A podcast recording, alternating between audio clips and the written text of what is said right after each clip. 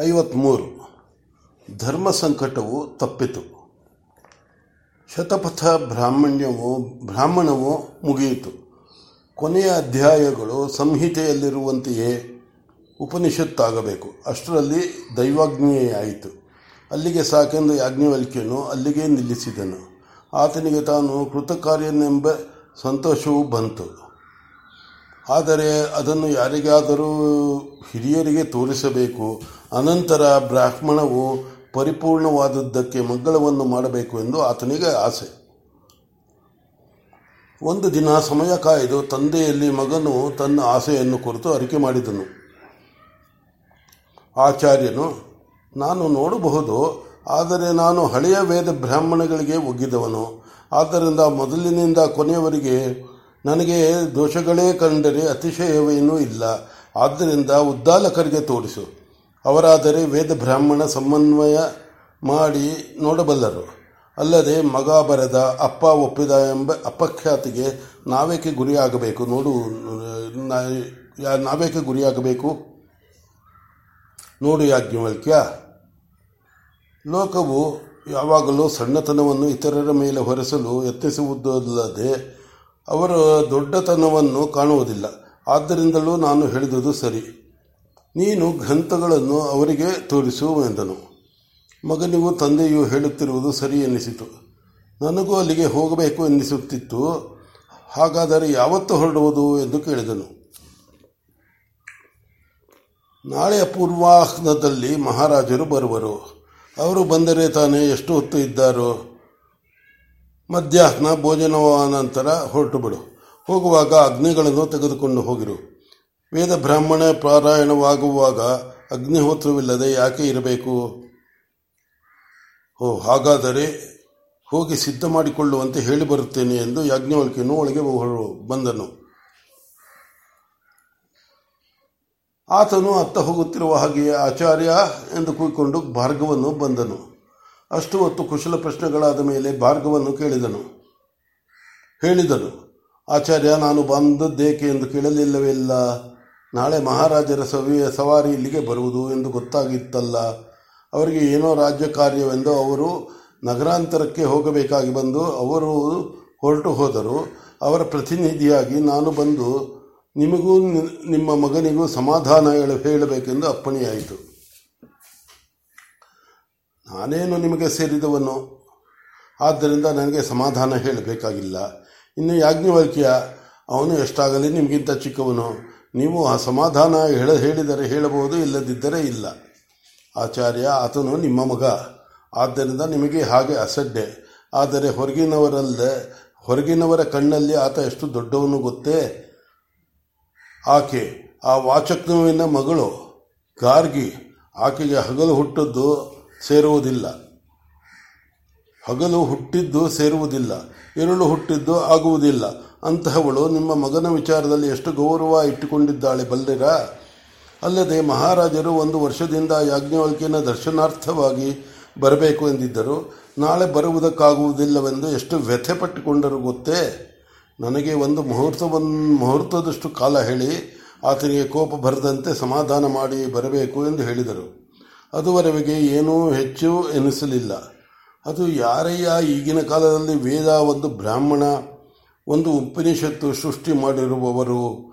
ನೀವು ಸಾವಿರ ಹೇಳಿ, ಆ ದಿನ ಬುಡಿಲರು ಹೇಳಿದ್ದು ನಾನು ಮರೆಯುವಂತಿಲ್ಲ. ಆಚಾರ್ಯನು ಮಗನ ಕೀರ್ತಿಯನ್ನು ಕೇಳಿ ಬೆರಗು ಹೋದನು.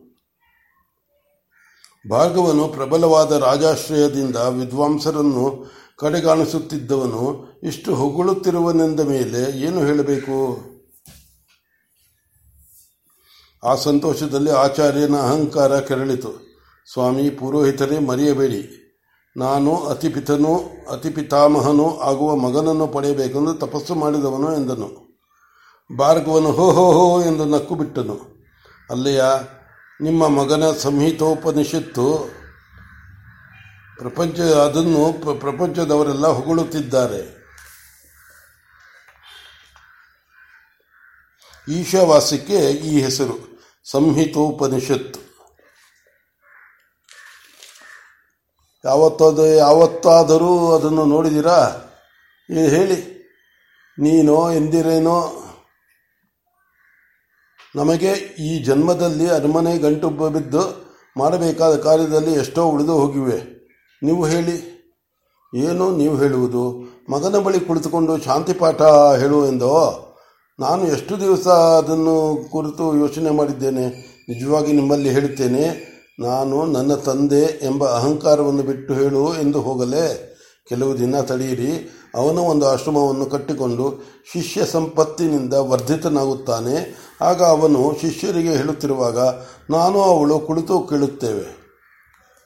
ನನಗೆ ಎಷ್ಟು ಕುತೂಹಲವಿದೆಯೇ, ಬಲ್ಲೆ, ಬಲ್ಲಿರಾ? ಆವತ್ತು ವೈಶಂಪಾಯನರಿಗೆ ಯಾಜ್ಞವಲ್ಕಿಯ ಸನ್ನಿಧಿಯಿಂದ ಆದ ಉಪಕಾರವನ್ನು ಕೇಳಿದ ಗಳಿಗೆಯಿಂದ ಎಲ್ಲವನ್ನೂ ಬಿಟ್ಟು ಆತನ ಶಿಷ್ಯನಾಗಬೇಕು ಎನ್ನಿಸುತ್ತಿದೆ. ಆದರೆ ನನಗೆ ಅವಕಾಶವೇ ಇಲ್ಲ. ಬೇಕಾದುದು ಆಗಲಿ. ನೀವು ದಂಪತಿಗಳು, ಆ ಉಪನಿಷತ್ತು ಕೇಳುವಾಗ ನನ್ನನ್ನು ಸೇರಿಸಿಕೊಳ್ಳದೇ ಇರಬೇಡಿ. ಏನು, ನಾವು ಬಂದು ಇಷ್ಟು ಹೊತ್ತಾದರೂ ಯಾಜ್ಞವಲ್ಕ್ಯ ಬರಲೇ ಇಲ್ಲ. ಹೋಗಿ ಕಣ್ಣು ಮುಚ್ಚಿಕೊಂಡು ಕುಳಿತು ಬಿಟ್ಟನೋ? ಅದು ಸಂಭವ. ತಡೆಯಿರಿ, ಕಾತ್ಯಾಯಿನಿಯನ್ನು ಕೇಳೋಣ ಎಂದು ಆಚಾರ್ಯನು ಕಾತ್ಯಾಯಿನಿಯನ್ನು ಕೂಗಿದನು. ಯಾಜ್ಞವಲ್ಕ್ಯನೇ ಏನಪ್ಪ ಅವಳೆಲ್ಲೋ ಕೊಳದಲ್ಲಿ ಬಟ್ಟೆ ಒಗೆಯುತ್ತಿರಬೇಕು ಎಂದು ಬಂದನು. ಭಾರ್ಗವನು, ಭಾರಯ್ಯ, ನಿಮಗೆ ಬೇಕಾದದ್ದು ನೀನು, ಕಾತ್ಯಾಯಿನಿಯಿಂದ ನಿನ್ನನ್ನು ಕರೆಸುವುದು ಎಂದು ಆಕೆಯನ್ನು ಕೂಗಿದೆವು ಎಂದನು. ಯಾಜ್ಞವಲ್ಕ್ಯನು ವಿನಯದಿಂದ ಅವಳಕ್ಕೆ ಬಂದನು. ಭಾರ್ಗವನ ಸೂಚನೆಯಂತೆ ಆಚಾರ್ಯನು ಮಗನಿಗೆ ತಪ್ಪಿ ಹೋದ ರಾಜಾಗಮನದ ವಿಚಾರವನ್ನು ಹೇಳಿದನು. ಯಾಜ್ಞವಲ್ಕ್ಯನು ಸಮಾಧಾನ ಸಮಾಧಾನದ ನಿಟ್ಟಿಸಿರು ಬಿಟ್ಟು ಸದ್ಯ ಒಳ್ಳೆಯದೇ ಆಯಿತು. ಅವರು ಬಂದು ಎಲ್ಲಿ ಬ್ರಾಹ್ಮಣ ನೋಡೋಣ ನೋಡೋಣ ಎಂದಿದ್ದರೆ ನಾನು ಧರ್ಮ ಸಂಕಟದಲ್ಲಿ ಸಿಕ್ಕಿಕೊಳ್ಳುತ್ತಿದ್ದೆ. ಅವರಿಗೆ ತೋರಿಸಬೇಕಾಗಿ ಬರುತ್ತಿತ್ತು. ಅಲ್ಲಿಗೆ ಹಿರಿಯರೊಬ್ಬರಿಗೆ ತೋರಿಸಿ ಅದನ್ನು ಪ್ರಕಟಿಸುವುದೆಂಬ ನನ್ನ ಸಂಕಲ್ಪವು ವ್ಯರ್ಥವಾಗುತ್ತಿತ್ತು. ಹಾಗಾದರೆ ಬರದೇ ಇದ್ದುದೇ ಕ್ಷೇಮವಾಯ್ತಲ್ಲ? ಭಾರ್ಗವರೇ, ಏನು ಹೇಳಲಿ? ಪ್ರಪಂಚ ಈಶ್ವರನದು. ಅವನವರಾಗಿ ದೇವತೆಗಳು ಇದನ್ನು ಆಳುತ್ತಿರುವಾಗ, ಆದದ್ದೆಲ್ಲ ಒಳ್ಳೆಯದಕ್ಕೆ ಅಲ್ಲವೇ? ಹಾಗಾದರೆ ನಿನಗೆ ಅಸಮಾಧಾನವೇನು ಇಲ್ಲವೇನು? ಅದೇನು ಅಷ್ಟು ಒತ್ತಿ ಒತ್ತಿ ಕೇಳುತ್ತಿದ್ದೀರಲ್ಲ? ನಿನ್ನ ಕೀರ್ತಿ ದೇಶವೆಲ್ಲ ಹಬ್ಬಿ ಅದರ ಪ್ರತಿಚ್ಛಾಯೆ ಅರಮನೆಯನ್ನೂ ಆವರಿಸಿದೆ. ಮಹಾರಾಜರ ಕಣ್ಣಲ್ಲಿ ನೀನೊಬ್ಬ ಮೇರು ದೊಡ್ಡವನು. ಆದ್ದರಿಂದ ನೀನು ಅಸಮಾಧಾನ ಪಡೆದ ಹಾಗೆ ನೋಡಿ ಹೇಳಿ ಬರಬೇಕೆಂದು ನನಗೆ ಅಪ್ಪಣೆಯಾಗಿತ್ತು. ಆದ್ದರಿಂದ ಇಷ್ಟು ಹೇಳುತ್ತಿದ್ದೇನೆ. ಯಾಜ್ಞವಲ್ಕ್ಯನು, ಹಾಗೇನು? ಎಂದು ನಕ್ಕು ಬಿಟ್ಟನು ನನ್ನ ಮಾತು ಅಷ್ಟು ಕೇಳಿ. ನಾನು ಅವತ್ತು ಅವರು ಯುವರಾಜರಾಗಿದ್ದಾಗ ಕಂಡು ಒರಟ ಒರಟಾಗಿ ಅಗ್ನಿಯ ರಹಸ್ಯವನ್ನು ನೀವು ಹೇಳುವುದೇನು, ನಾನು ಕೇಳುವುದೇನು, ಯಜ್ಞೇಶ್ವರನನ್ನೇ ಕೇಳಲು ಅವಕಾಶವಿರುವಾಗ ಇನ್ನೊಬ್ಬರಿಂದ ಕಲಿಯಬೇಕು? ಎಂದು ಹೊರಟು ಬಂದದ್ದಕ್ಕೆ ಅವರಿಗೆ ನನ್ನ ಮೇಲೆ ಕೋಪವೇನೋ ಎಂದುಕೊಂಡಿದ್ದೆ. ನಾವು ಬರುವವೆಂದು ಅವರು ಹೇಳಿ ಕಳುಹಿಸಿದಾಗ ಅವರು ಆ ಮಾತು ಎಲ್ಲಿ ಎತ್ತುವರು ಎಂಬ ಶಂಕೆ ಇತ್ತು. ಈಗ ಆ ಶಂಕೆಯೂ ತೊಲಗಿತು. ಧರ್ಮ ಸಂಕಟವೂ ತಲ್ಲ ತಪ್ಪಿತು. ಇನ್ನೊಮ್ಮೆ ಅವರು ಬರುವುದಾದರೆ ಅದು ನಮ್ಮ ಗುರುಕುಲದಲ್ಲಾಗಲಿ, ಅದನ್ನು ಗುರುಕುಲದಲ್ಲಾಗಲಿ, ಅದನ್ನು ನೋಡಿಕೊಳ್ಳಿ ಎಂದನು. ಹಾಗಾದರೆ ಯಾವಾಗಲಯ್ಯ ಗುರುಕುಲದ ಪ್ರಾರಂಭೋತ್ಸವ? ನನ್ನನ್ನು ಹಾಸ್ಯ ಮಾಡುತ್ತಿದ್ದೀರಿ. ಈಗ ನಮ್ಮ ತಂದೆಯವರು ಏನಾದರೂ ಕೊಟ್ಟರೆ ಉಂಟು, ಇಲ್ಲದಿದ್ದರೆ ಇಲ್ಲ. ಹೀಗಿರಲು ಗುರುಕುಲದ ಆರಂಭ ಯಾವಾಗ ಎಂದು ಖಚಿತವಾಗಿ ಹೇಗೆ ಹೇಳಲಿ? ನಿನಗೇನಯ್ಯ? ದೇವತೆಗಳ ಅನುಗ್ರಹ ಸಂಪಾದಿಸಿರುವವನು ನೀನು.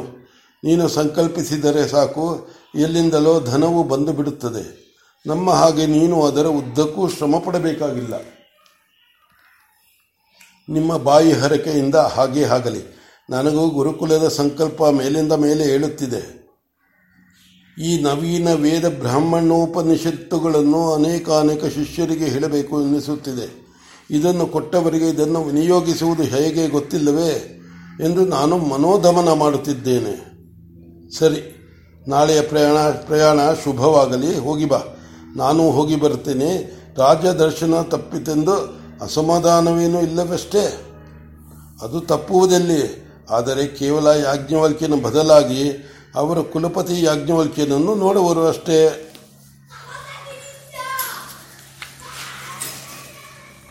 ಅವರಿಬ್ಬರಿಗೂ ಆತನ ಗಂಭೀರವಾದರೂ ಸ್ಥಿರ ವಿಶ್ವಾಸಪೂರ್ಣದ ಭಾವ ವಿಶ್ವಾಸಪೂರ್ಣವಾದ ಭಾವವು ಸೊಗಸಿತು. ಉದ್ದಾತ್ತವಾದರೂ ವಿನಯದಿಂದ ಹೇಳಿದ ಆ ಮಾತುಗಳನ್ನು ಅವರು ಬಲು ಮೆಚ್ಚಿಕೊಂಡು ಒಬ್ಬರ ಮನಸ್ಸಿನಲ್ಲಿಯೇ ತಥಾಸ್ತು ಎಂದರು. ಇಬ್ಬರು ಇಬ್ಬರು ಇನ್ನೊಬ್ಬರು ಪ್ರಕಟವಾಗಿ, ಸಂಘೋಷವಾಗಿ ತಥಾಸ್ತು ತಥಾಸ್ತು ಎಂದು ಎರಡು ಸಲ ಹೇಳಿ ಬೀಳ್ಕೊಂಡರು. ಇತ್ತ ಉದ್ದಾಲಕರ ಆಶ್ರಮದಲ್ಲಿ ಆಲಾಪಿನಿ ದೇವಿಯವರಿಗೆ ಅತಿಸಾರದ ಚಿಹ್ನೆಗಳು ಕಾಣಿಸಿವೆ. ವೈದ್ಯರು ಆಕೆಗೆ ದ್ರವ್ಯ, ದ್ರವಹಾರವಲ್ಲದೆ ಘನಾಹಾರ ಕೊಡದೆ ಕೂಡದೆಂದು ಹೇಳಿದ್ದಾರೆ. ಅವರನ್ನು ಒಂದು ವಿಸ್ತಾರವಾದ ಕೋಣೆಯಲ್ಲಿ ಮಲಗಿಸಿದ್ದಾರೆ. ಮೈತ್ರೇಯಿಯು ಆಕೆಗೆ ಶುಶ್ರೂಷೆ ಮಾಡುವಲ್ಲಿದ್ದಾಳೆ. ಉದ್ದಾಲಕರು ಪದೇ ಪದೇ ಬಂದು ನೋಡಿಕೊಂಡು ಹೋಗುತ್ತಿದ್ದಾರೆ. ಆಶ್ರಮವಾಸಿಗಳೆಲ್ಲರಿಗೂ ಏನೋ ದಿಗಿಲು. ಆಕೆಯು ಮಾತ್ರ ಗಳಿಗೆ ಗಳಿಗೆಗೂ ವ್ಯಾಧಿಯ ಉಲ್ಬಣವಾಗುತ್ತಿದ್ದರೂ ನಿಶ್ಶಂಕೆಯಿಂದ ಮಲಗಿದ್ದಾರೆ. ಆಗಾಗ ಯಾರನ್ನೋ ನಿರೀಕ್ಷಿಸುವಂತೆ ಬಾಗಿಲ ಕಡೆ ನೋಡುತ್ತಾರೆ. ತಮ್ಮ ಮನೋಧೌ ದೌರ್ಬಲ್ಯವನ್ನು ಕಂಡು ತಾವೇ ನಗುವಂತೆ ಯಾರೂ ಬರದಿರುವುದನ್ನು ನೋಡಿ ಸಣ್ಣಗೆ ನಕ್ಕು ಕಣ್ಮುಚ್ಚಿಕೊಳ್ಳುತ್ತಾರೆ. ಉದ್ದಾಲಕರು ಅದನ್ನು ಎರಡು ಮೂರು ಸಲ ನೋಡಿದರು. ನೀನು ಯಾರನ್ನೋ ನಿರೀಕ್ಷಿಸುವಂತಿದೆ, ಯಾರಿಗಾದರೂ ಹೇಳಿ ಕಳುಹಿಸಬೇಕೇನೋ ಎಂದು ಕೇಳಿದರು. ಅದೇನೋ ಅಷ್ಟು ದೊಡ್ಡ ವಿಷಯವಲ್ಲ, ಮೈ ಮೇಲೆ ಜ್ಞಾನವಿರುವಾಗಲೇ ಯಾಜ್ಞವಲ್ಕ್ಯನನ್ನು ಒಮ್ಮೆ ನೋಡಬೇಕು ಎಂದು ಆಸೆ, ಆದರೆ ಅದಕ್ಕಾಗಿ ಆತನಿಗೆ ಹೇಳಿ ಕಳಿಸ ಹೇಳಿ ಕಳುಹಿಸುವಷ್ಟು ಬಲವಾಗಿಲ್ಲ ಆ ಆಸೆ. ಅದಕ್ಕೇನಂತೆ? ಈಗ ಆಳು ಕಳುಹಿಸಿದರೆ ಬೆಳಗಾಗುವ ವೇಳೆಗೆ ಬಂದು ಬಿಡ್ತಾನೆ ಆಯಿತು ಇನ್ನೇನು ಆಸೆಯಿಂದ ನಿನಗೆ? ಇನ್ನೇನು ಆಸೆ ಇದೆ ನಿನಗೆ? ನೀವು ನಗುವುದಿಲ್ಲ ಎಂದರೆ ಹೇಳುತ್ತೇನೆ. ಇಲ್ಲ, ಖಂಡಿತವಾಗಿಯೂ ಇಲ್ಲ. ಈ ಮೈತ್ರಿ ಹೀಗೆ ಮದುವೆ ಇಲ್ಲದೆ ಇರುವುದಕ್ಕೆ ನಾನೇ ಕಾರಣಲ್ಲೋ ಎನ್ನಬಹುದು ನಾನು ಹೋದರೆ ಇವಳ ಗತಿಯೇನು ಎಂದು ಯೋಚನೆ ಬಂದಿತು. ಉತ್ತರ ಕ್ಷಣದಲ್ಲಿ ಅವಳನ್ನು ಕಾಪಾಡುವುದಕ್ಕೆ ಅವಳ ಭಾಗ್ಯವಿಲ್ಲವೇ ಎಂದಿತು. ಆ ಯೋಚನೆಯನ್ನು ಬಿಟ್ಟು ಶಾಂತಚಿತ್ತಳಾದೆ. ನನ್ನ ವಿಚಾರವಾಗಿ ಯೋಚನೆ ಇಲ್ಲವೇ ನಿನಗೆ? ನನಗೆ ಚೆನ್ನಾಗಿ ಗೊತ್ತಿದೆ. ನಾನು ಹೋದ ಮೇಲೆ ನೀವು ಆಶ್ರಮದಲ್ಲಿರುವುದಿಲ್ಲ. ವಾನಪ್ರಸ್ಥರಾಗಿ ಹಿಮಾಲಯದ ಕಡೆಗೆ ತಿರುಗಿ ಹೊರಟು ಹೋಗುತ್ತೀರಿ. ಈ ಆಶ್ರಮ?